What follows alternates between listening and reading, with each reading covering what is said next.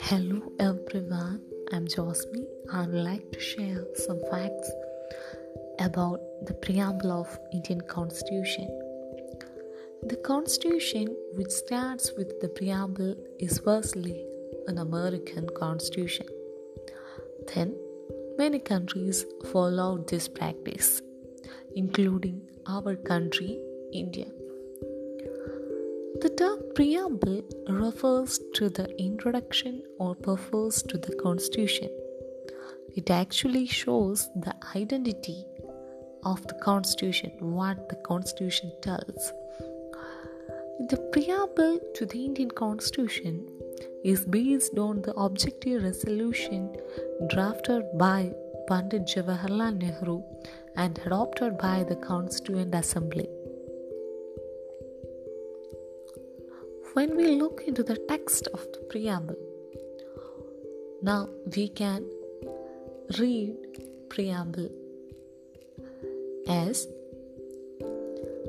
we, the people of India, having solemnly resolved to constitute India into a sovereign, socialist, secular, democratic republic and to secure to all its citizens justice, social, economic, and political liberty of thought, expression, belief, faith, and worship, equality of status and of opportunity, and to promote among them all fraternity, assuring the dignity of the individual and the unity and integrity of the nation.